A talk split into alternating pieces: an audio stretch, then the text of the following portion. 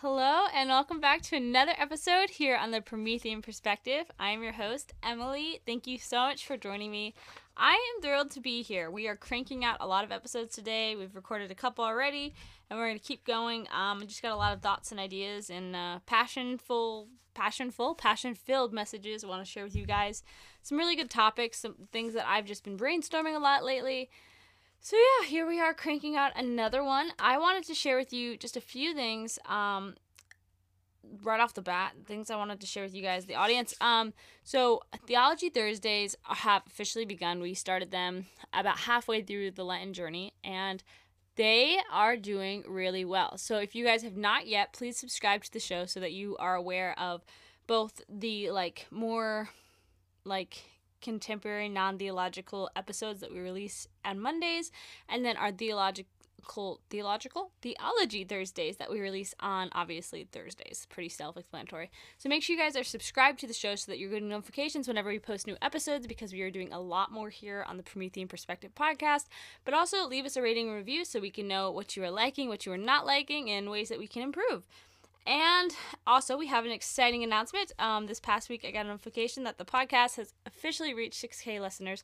So that is extremely exciting. And it's all due to God's glory and whatever He desires to do um, here on the podcast and the power of His name. So we are going to dive into a really good episode today. I have been thinking a lot about this, and I think it's a topic that I don't think a lot of people spend the time to like stop and think about. And I believe it's something that's very beneficial, something that really needs to be dialogued about and discussed about. So, before we dive into today's episode, um, I want to share with you my four things normally like i knew except we don't do it on theology thursdays but on today's episode like where they're like non non-theological we are going to do like four things it's like something I'm reading, something I'm loving, something I'm praying, and something I'm eating. Like four things that I just share with you guys, four little insights that you guys can try to incorporate into your own life and see if they help you or just make you appreciate life a little bit more and just spice things up a little bit. So, yeah, let's dive into that segment and then let's get on today's episode, shall we? Let's go.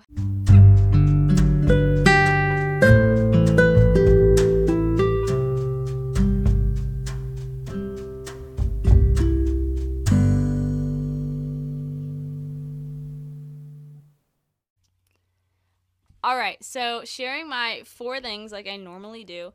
Um, I'm going to start with something I've been reading. I've been reading during this Lenten season a lot of Alphonsus Liguori works, um, specifically like meditating upon his Stations of the Cross.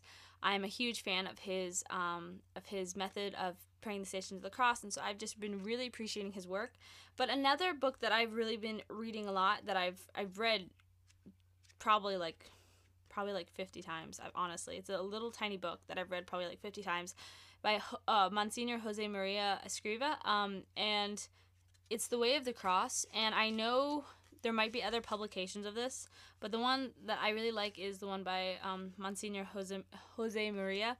Um, he does a really, really great job of just like um, delving into the way of the cross from a whole new perspective and just like basically like sharing a perspective of like what it would be like to enter into the wounds of Christ crucified. And it re- has really helped me deep in my interior life. And um, he does a great job of pa- pointing out like a shortcut to calvary almost without like losing all the graces and the necessities for the spiritual life. And he does such a great job of conveying his own love for christ which is just something so beautiful and tangible and strong. And um, I, I just have been really loving reading this book particularly how he expresses how like the death and resurrection of christ among that there's like a beauty that is so often overlooked. Like there's this love sorrow combination that has such power and such gravity. And I think the overall message that his works really um, translate to me is that the cross is like no longer like a sign of something sorrowful and awful and miserable. While it does hold that memory, like it is now the crown the like the throne of Christ crucified. And like Our Lady stands at his side and she's our mother too. And like the Blessed Virgin will obtain for us the strength to to walk decisively in the footsteps of Christ. And I think that's just been the overall message that his little way of the cross has left me with, and I've just been enjoyed reflecting on these and going over these beautiful chapters, especially during the Lenten season. So I will leave this book in the show note for you guys so you guys can pick it up and enjoy it as we are celebrating this last week of Lent, Holy Week, um, where we get to walk with our Lord to Calvary and get to um, sweat blood with him in the Garden of Gethsemane, but then also to race each other to the tomb Sunday morning. So that's the book I've been loving. Moving to something that I have just loved praying with, I have been very interested into particularly monastic theology and scholastic theology and kind of like how they counterbalance each other complement each other etc etc so i have been praying these two forms of Lectio divina so the monastic theology version is a lot of um, like uh, divine liturgy. Obviously, that's what Lectio Divina means. But also, um, scholastic theology has a lot to do with reading for understanding. So, like scholastic theology, Lectio Divina meditation, it takes you through a four step pro- process of like the Lectio and then like um, the Questio, which is like uh, questioning of the text to understand. And then there's the Disputatio, which is like possible responses to the question um, and then discussing them, and then the uh, resolutio. So, um, like the resolution to whatever it is you were discerning.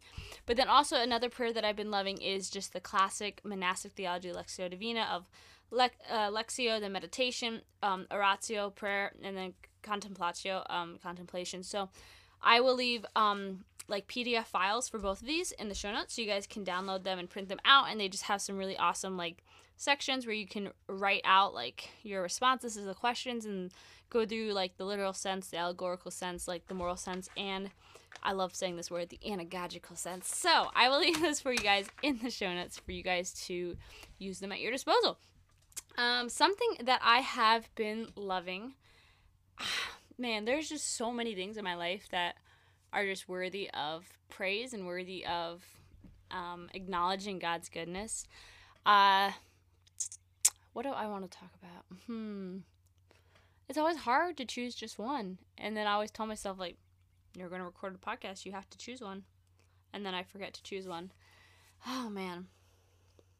Like, there's just been so many beautiful things in my life. Um, the weather is starting to turn nice and warm, and there's so many blossoms, and spring here in the Carolinas is just absolutely stunning. Um, our kitty cat just had little babies on Sunday, and they're just a couple days old now.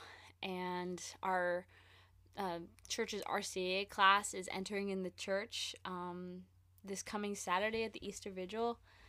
Oh, there's just so many beautiful things. I had a really lovely conversation with a religious sister this past week, and she is just such a lovely individual. She's such an authentic listener and a receptive, um, caring spiritual mother. Um, so that was also just another very beautiful um, experience. So it's really hard to choose just one. Um, God is good all the time, and I think sometimes we could do a disfavor by like singling out one specific thing when there's just so many beautiful things. So I'm not gonna choose one. I'm just gonna share a couple of those with you, and uh, you guys can decide which one was the most beautifulest. Is that the superlative that I was going for? I don't know if that was grammatically correct.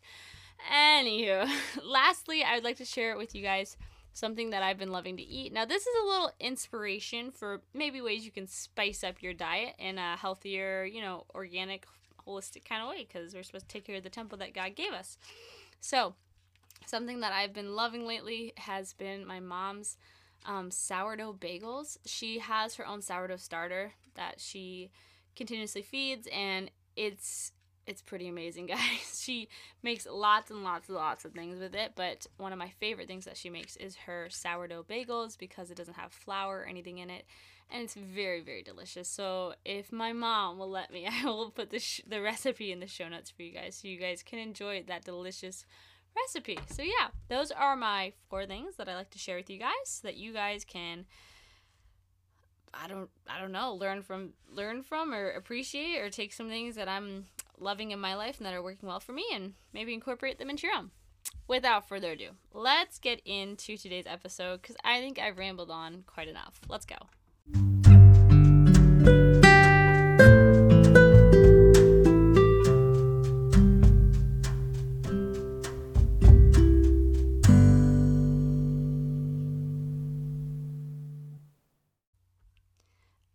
So like I said, today's episode is a little bit of a unique one. I've never heard a conversation surrounding this topic or like specifics about it or anything of that nature.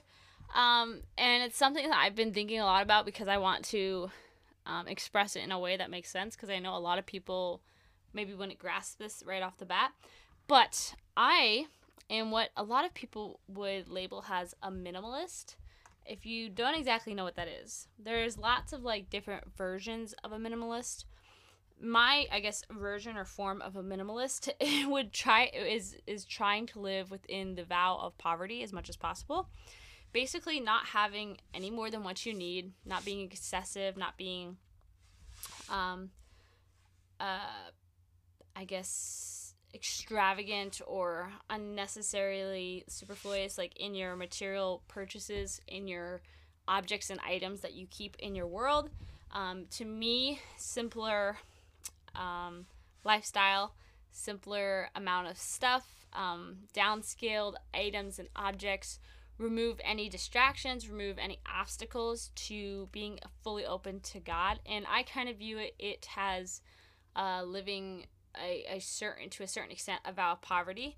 Um, but there's also different forms of minimalism of people just like um, simple lives, so they don't have to clean as much or don't have to um, worry about you know all the stuff that's not serving them, that's just filling their lives but not satisfying their lives. So I kind of wanted to talk about minimalism today.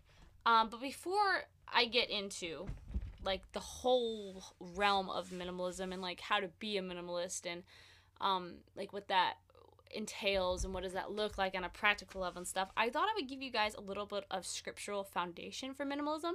So then going forward, when we do other minimalism episodes, which I kind of just want to share with my perspective on with you guys and some maybe helpful insights into the world of minimalism, I wanted to give you guys some foundation or like uh, grounding grounding uh, guidelines, I guess, for minimalism. So, like we live in a world that just absolutely praises materialism and items and objects and I want to talk about how minimalism is biblical. We live in a society of who's got more, whose house is nicer, who who's better off, who's got the better job. We've we've basically accepted the lifestyle that it's like go big or go home. And there is some truth to that statement. But in this world of extremes, it all boils down to stuff. People glorify it. People can't stop buying it, can't stop consuming. People seek out stuff, people idolize stuff. And at the end of the day, it's a dead end. And I think that's something that a lot of people are faced with, but maybe aren't realizing how the two connect. And minimalism is really starting, I think, to be that way of an impact that people are discovering the incredible freedom that comes with letting go of excess. And there is so much tied to the philosophy of minimalism. It's a life spent pursuing what really matters, saying no to things that distract us from what our lives, what we truly desire our lives to be about, and what our lives truly need to be about. It's intentionality in the way we're living with less. I think that minimalism often gets tied to like a modern new age belief system, like being centered, focused, purposely going without things for the sake of getting closer to the universe and inward progression, you know. And I think a lot of people, you know, kind of when they think of minimalism, they kind of think of like a meditating like hippie who may boast about owning less things than 100 things and they've got like this white wall behind them or whatever and while that that definitely probably does exist there's a whole other world about minimalism and it has nothing to do with it has nothing to do with uh, maybe the items in our lives. There's a whole other side to it. Minimalism has been a part of my life. Um, I would say I've I've always kind of lived a minimalistic life just because of the way I was raised, and there was never really a lot of value put on materialistic items, but a lot more upon like um, experiences and stuff of that nature. But probably when I was about like 14, 15, that's when I started to like actually put the title minimalism to a way of life that I desired of simplistic, um, not trying to like follow the trends or um, want material items or objects or I guess removing those distractions from my life with intentionality. And through that journey of I guess becoming a minimalist, which I kind of feel like I always was kind of one by nature, but kind of that more I guess uh, structured minimalistic lifestyle, I can definitely see how closely it ties into faith. And as you know, like I am a firm believer in the Catholic faith in Christ in God. Um, and I am someone who daily tries to walk hand in hand with Him. Um, and I often fall and fail, but I still will get back up and try to walk hand in hand with Him. So I think today's episode's aim is I really want to share with you my perspective on how minimalism lines up directly with what I believe as a Christian and how it has actually encouraged my walk with Christ. So, the first statement I want to make to you is focus on your purpose.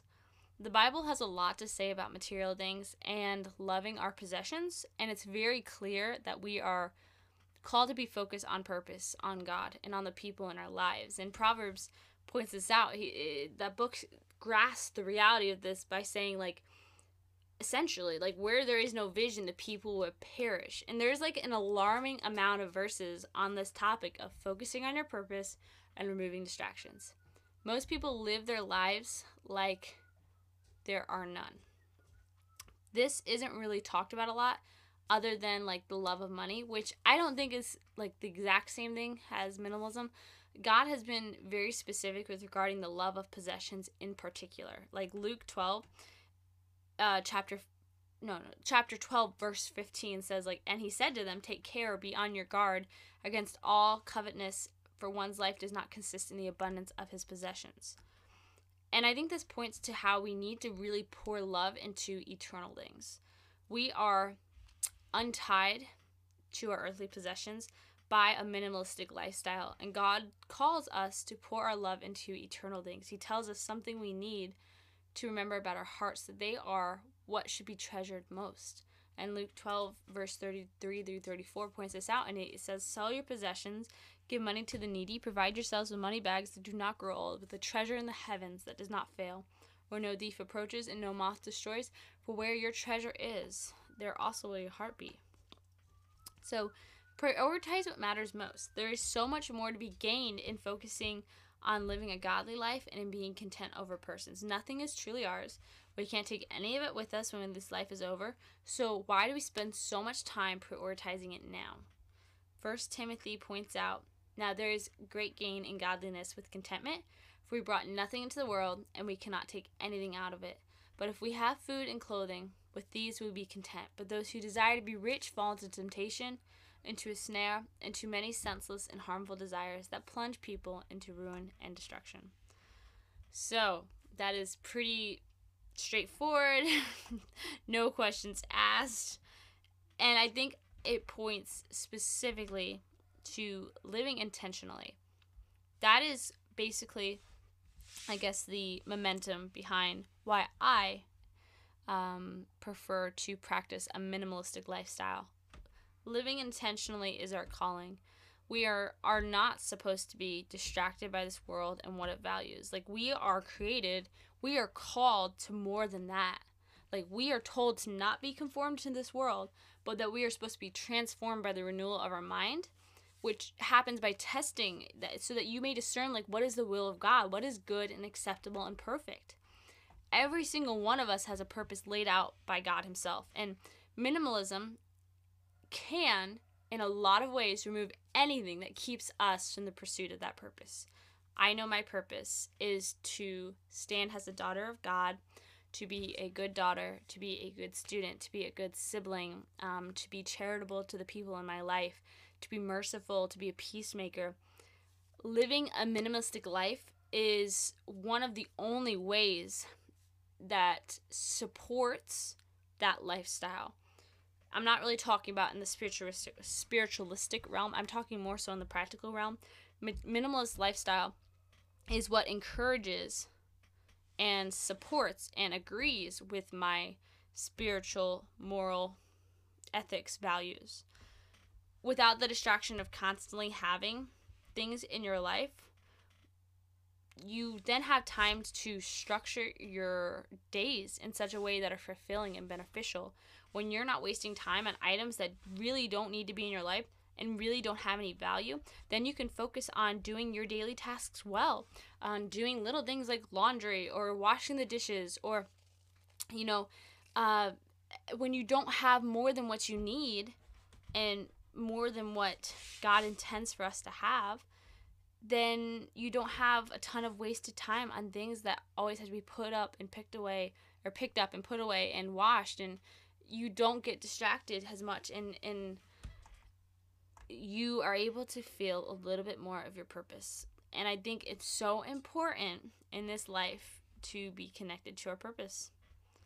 So, yeah, that's kind of what I wanted to talk about today. It's a little bit of a shorter episode, but it's just like a like a I guess like a preface into um, some other episodes that I'd like to do on minimalism. So that was today's episode. I hope you guys really enjoyed it. Till next time, I will be praying for you, and um, God bless you as we go into these last few days of Holy Week.